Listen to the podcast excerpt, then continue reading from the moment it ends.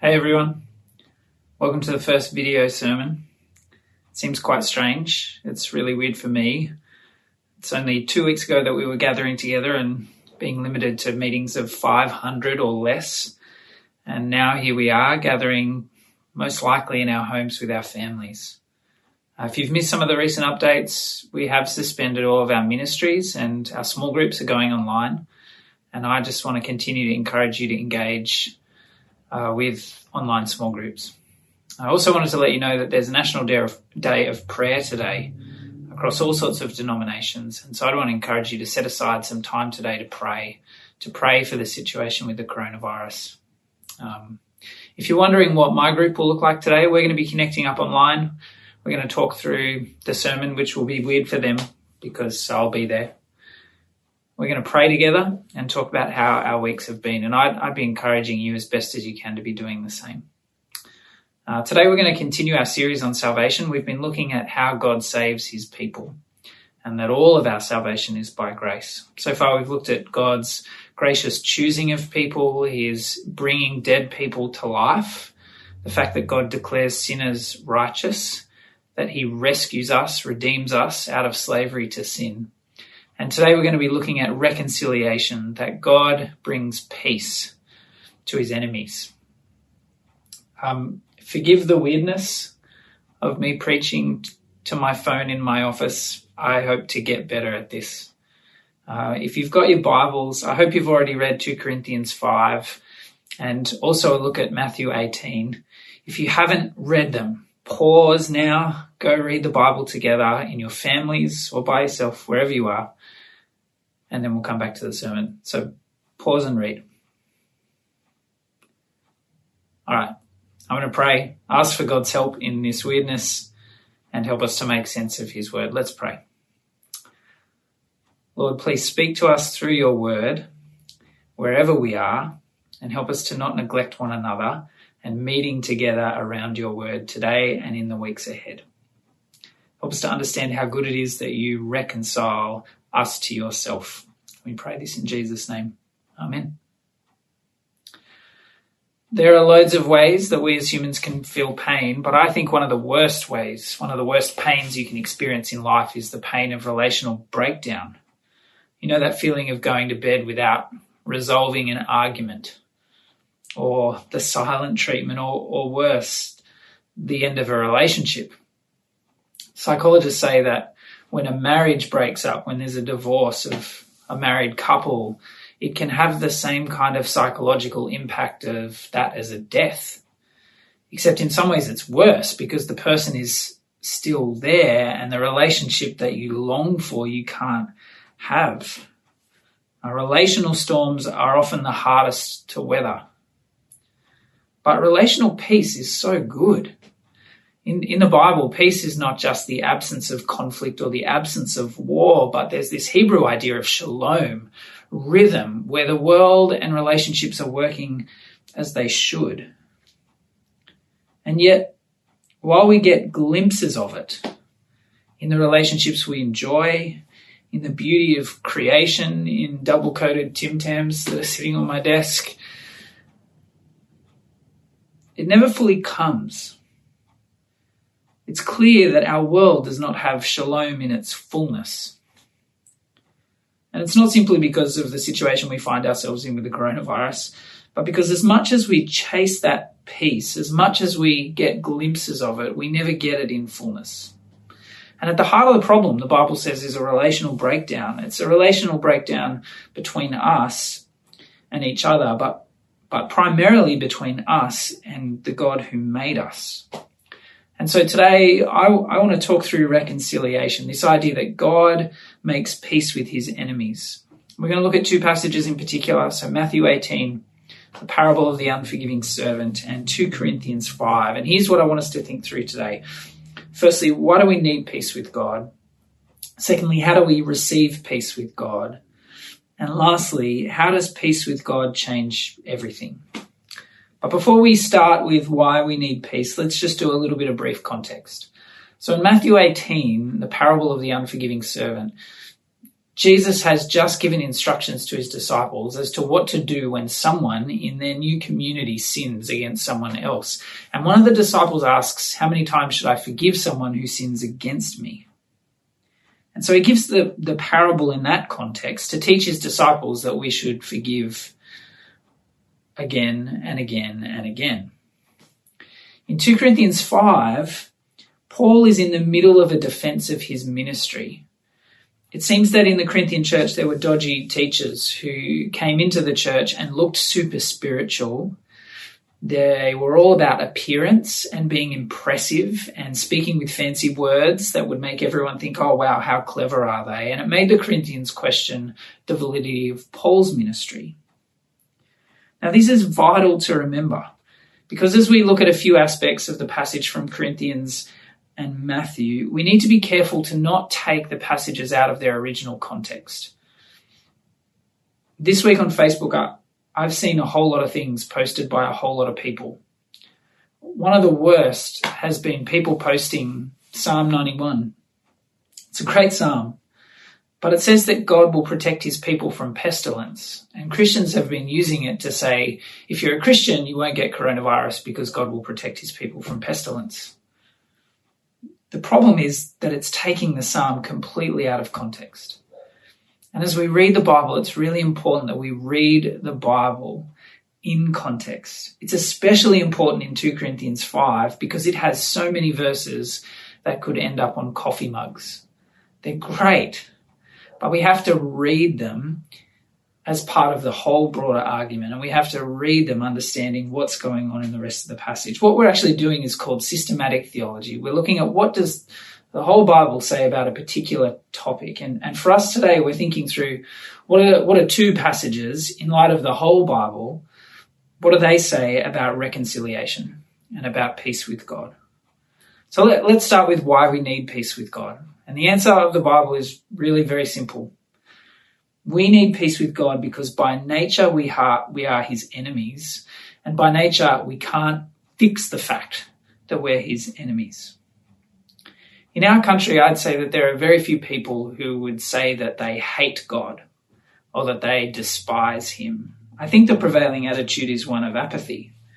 We just, we ignore God and we ignore his law. We serve other things as gods.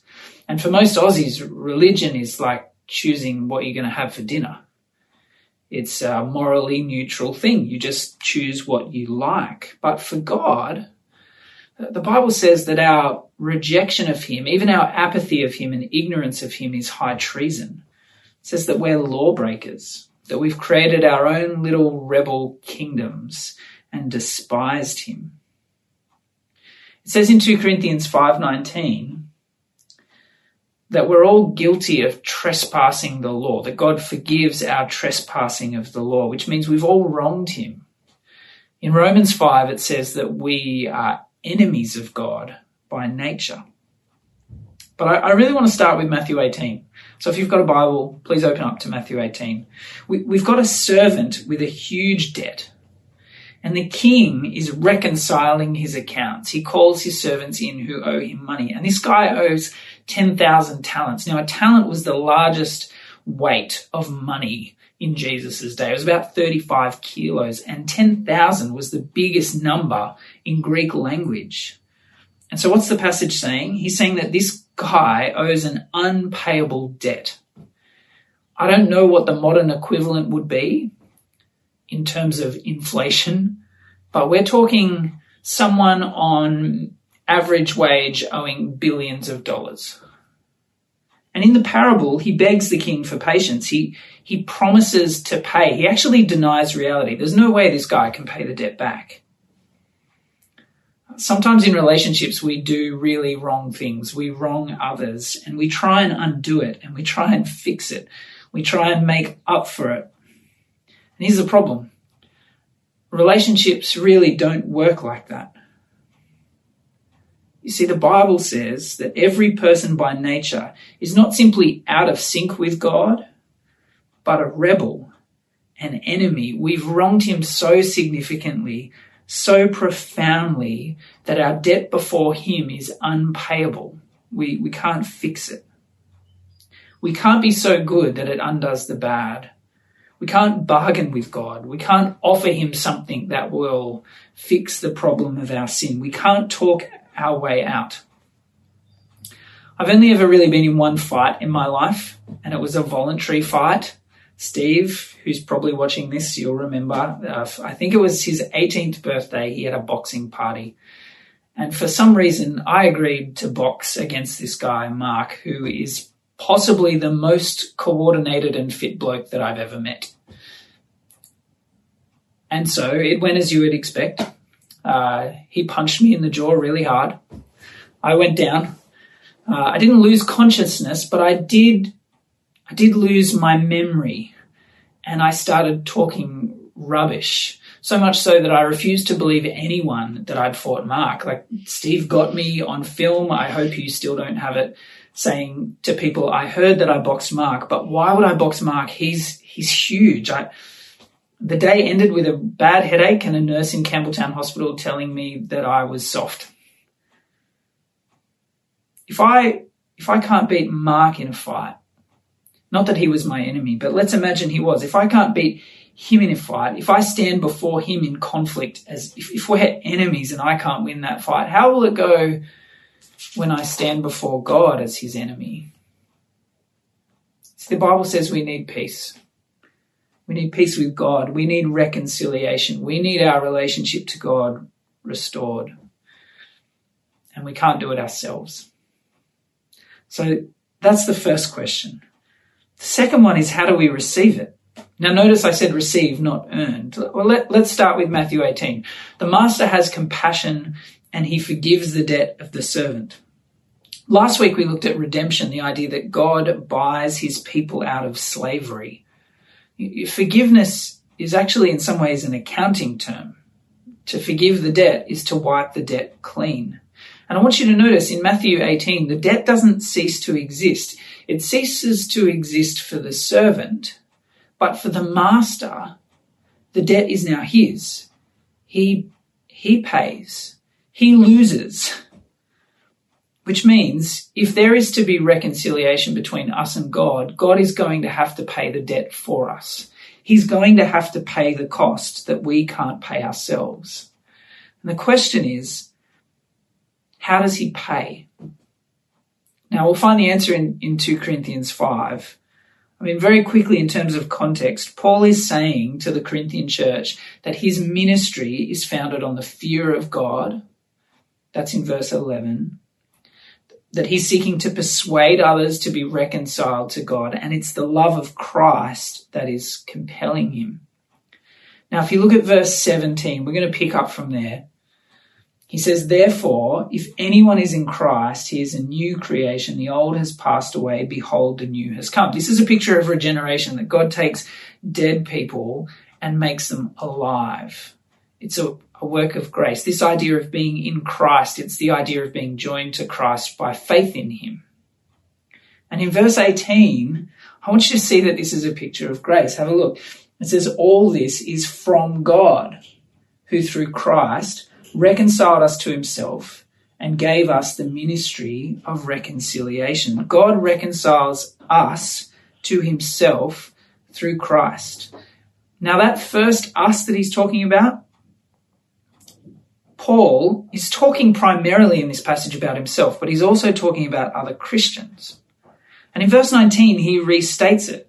Have a look with me. It says, That is, in Christ, God was reconciling the world to himself, not counting their trespasses against them. So the question, how is it possible? How can God forgive the dead? How can he not count our trespasses against us? How does Jesus do this? The answer to the questions found in verse 21. Let me have a look. For our sake, he made him, that's Jesus, to be sin who knew no sin, so that in him we might become the righteousness of God. Uh, Martin Luther called this the great exchange. It's the idea that the, the one who knew no sin, Jesus, who was always perfect, always righteous, on the cross becomes sin. He becomes a sin offering. He, he dies as a substitute in our place. And not only does Christ take our sin upon himself, pay our unpayable debt, but he also gifts to us his righteousness. on the cross, Jesus is treated as an enemy, so that we who are by nature and choice enemies of God might be treated as righteous, as innocent. Jesus pays the debt that we could never pay. And why did he, why does he do it? Why does God pay our debt? In Matthew's gospel, we're told the master has pity or compassion. In Romans 5, it says it's because of love. If you want to flick over to Romans 5, please feel free. I'm just going to read from verse 8 to 11. It says that God shows his love for us in that while we were still sinners, Christ died for us. Since therefore we have now been justified by his blood, much more shall we be saved by him from the wrath of God. For if while we were enemies, we were reconciled to God by the death of his Son, much more now that we are reconciled shall we be saved by his life. More than that, we also rejoice in God through our Lord Jesus Christ, through whom we have now received reconciliation. The God of the Bible is like no other. He loves his enemies at great cost. And so peace with God, it comes from God. It's offered as a gift. You can't earn it. You can only receive it. You can't pay it back. You're called to just ask for mercy, to admit your debt, to admit that you can't pay, to trust Jesus' death as the means by which you can have peace with God.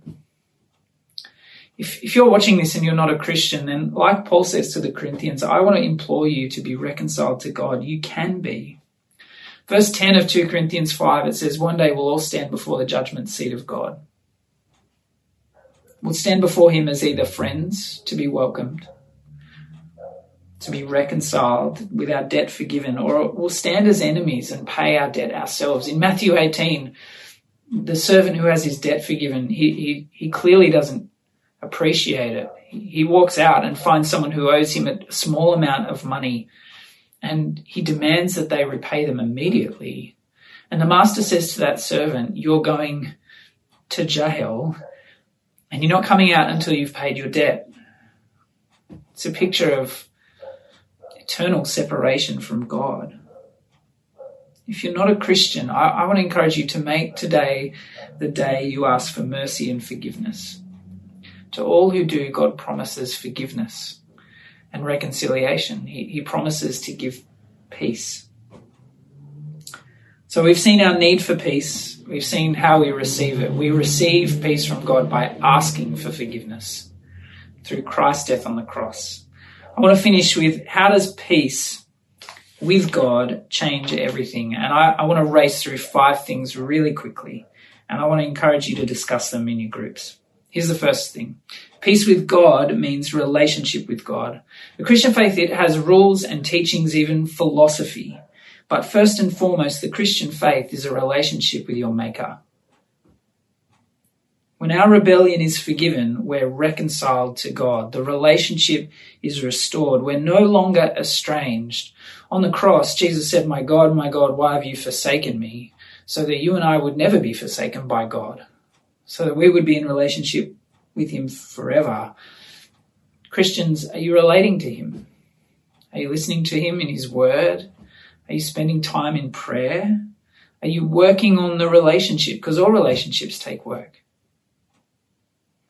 This season, where so many of us have less to do, is a great opportunity to work on the relationship, to press into relationship with God, to enjoy the fact that he has reconciled you to himself. And so let let the love of Christ compel you to make him your delight and enjoy relationship with him. So peace with God means relationship with God. Here's the second thing. Peace with God changes our relationship to suffering. Uh, we're approaching a season where many of us could get sick. And for some of us, and for those we know and love, they are sick. And the beautiful thing about reconciliation is if you're reconciled to God, if you have peace with God through faith in Jesus, then you can know that no matter what happens, God is not against you. He's not punishing you. Christ has already, by his blood on the cross, brought peace between us and between God. Next week, we're going to look at how God is a loving father. He adopts us into his family. And so peace with God changes the way we view suffering. We know He's not against us. His reasons are good, and it's a reminder to trust Him. That's the second thing. Here's the third thing. Peace with God changes our relationship to others. In Matthew 18, the servant goes out who's been forgiven an unpayable debt and he refuses to forgive a payable debt. And Jesus says he's excluded because of it. The point is, when a person understands how much their debt has been forgiven by God, they'll realize that we've actually sinned against God more than anyone will ever sin against us. And what that's meant to do in our hearts and lives is make us forgiving people.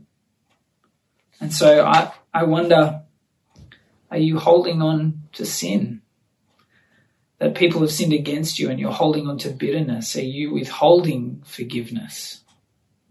See, forgiveness is always painful. If you wait for the time when forgiveness is easy, it'll never come. Because forgiveness always costs the one who forgives. Forgiveness is when we say to someone, I will bear the wrong that you have committed against me and I will not seek to pay it back. That's what's God that's what God has done for us. I think God wants us to be melted by his forgiveness, to realize how big our debt is, so that as others wrong us, even in profoundly evil ways, we will remember that our debt is greater and will forgive. And so peace with God enables us to forgive. It changes our relationship to others. That's the third thing. Here's the fourth thing. Peace, peace with God changes our relationship to church. In Ephesians 2, it says that because we have peace with God, that is a, a vertical peace, we now have peace with one another despite our remarkable differences. We're bound together in Christ. There's a danger in this season that as you watch this on video and we stay home and connect via screens, that we'll think relationship with God is not connected to relationship with each other. But if you have peace with God, that means you've been brought into the life of a community of God's people and you're called to live in relationship with one another. I want to encourage us in this season to be more committed to the church, to be more committed to care for and love one another, more committed to praying for one another and serving one another, more committed to embracing our unity in Christ despite all our differences, because peace with God means that we now have peace with one another. So, peace with God. It it reminds us that we now have relationship with God. It means relationship with God. It changes our relationship to suffering. It changes our relationship to others and our relationship to the church. Here's the last one. Peace with God changes our relationship to the world. In verse 18, Paul says, All this is from God, who through Christ reconciled us to himself. Now, I think that us is primarily Paul and the disciples, but it's also true that the us is all Christians. We've been reconciled to God through Christ.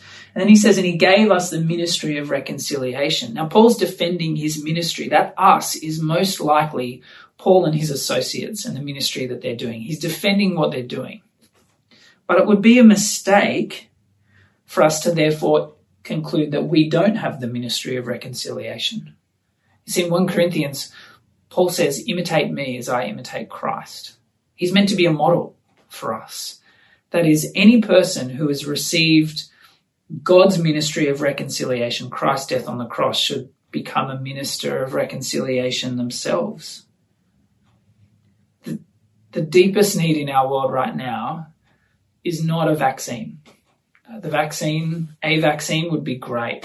It's important. It'd save lives, and that matters. But the deepest need in our world right now is peace with God. If you recognize your rebellion and God's work to reconcile you to Himself at great cost, it cost Him an infinite amount. He paid an unpayable debt for us.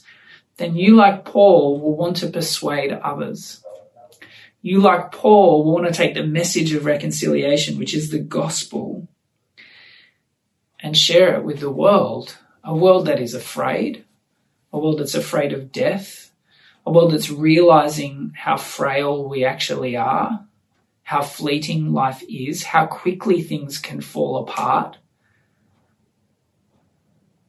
how much the money of our world that we think gives us security actually doesn't? Could it be that God in this season is pointing out to the world our mortality and our frailty? Could it be that God is providing the church with an opportunity to speak the message of reconciliation, the words of the gospel, Christ crucified and risen for the forgiveness of sins, for, for the offer of eternal life and peace with God, relationship with God forever? Could it be that God is at work now through us? We, we, we're called to love our world in practical ways. But God has loved us by meeting our deepest need at greatest cost. And He calls us likewise to go out into the world with a message of reconciliation, to share it however we can. The gospel shines brightest in the darkness. And so let's speak words of reconciliation to the world. So why do we need peace with God? Because naturally we're enemies and rebels and we can't pay the debt ourselves. How do we receive peace with God? Well, Christ dies as an enemy so that we, naturally enemies, might have our, our debt, our trespasses, our law breaking and rebellion forgiven. Christ becomes our sin and gives us his righteousness. And how does peace with God change everything? It changes our relationship with God because Christian faith is relationship with God. It changes our, our relationship to suffering, to others, to the church, and ultimately to the world. Uh, I miss you all. And I want to encourage you to please meet. Please talk through the questions that are on the webpage, hopefully below this video. And I want to encourage you to encourage one another and to pray with one another, to revel in your peace with God. Next week, we'll be looking at how God makes us his children. So, God bless you all. Please enjoy fellowship with one another, and I hope to see your faces soon.